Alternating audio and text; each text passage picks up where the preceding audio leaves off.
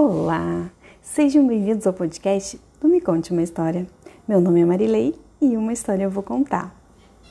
Seguimos nossa temporada de Mulheres que Inspiram, trazendo hoje a história de Cora Coralina.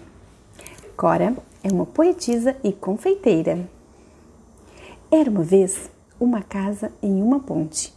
Lá vivia uma garotinha chamada Cora, que sabia que era poetisa.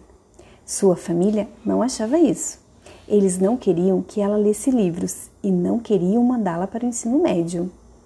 Eles pensavam que seu trabalho era encontrar um bom marido e formar uma família. Quando cresceu, Cora se apaixonou por um homem e eles se casaram. Ela se mudou com ele para a cidade grande e tiveram quatro filhos. Ela trabalhou em todos os tipos de empregos para garantir que os seus filhos pudessem ir para a escola.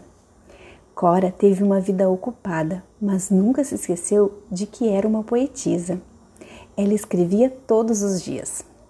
Quando estava com 60 anos, se mudou de volta para casa na ponte. Decidiu que era hora de começar sua carreira como poetisa. Cora ainda precisava de dinheiro, então assava bolos para vender junto com seus poemas na porta da sua casa. Os poemas de Cora começaram a ser admirados por outros poetas e escritores. Ela ganhou prêmios, medalhas e, quando estava com 75 anos, publicou seu primeiro livro. Jornalistas vieram do país todo para entrevistá-la, enquanto ela assava bolos.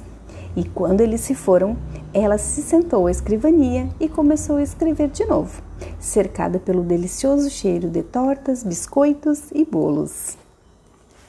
Sou uma mulher que escalou as montanhas da vida, removendo pedras e plantando flores. Cora Coralina.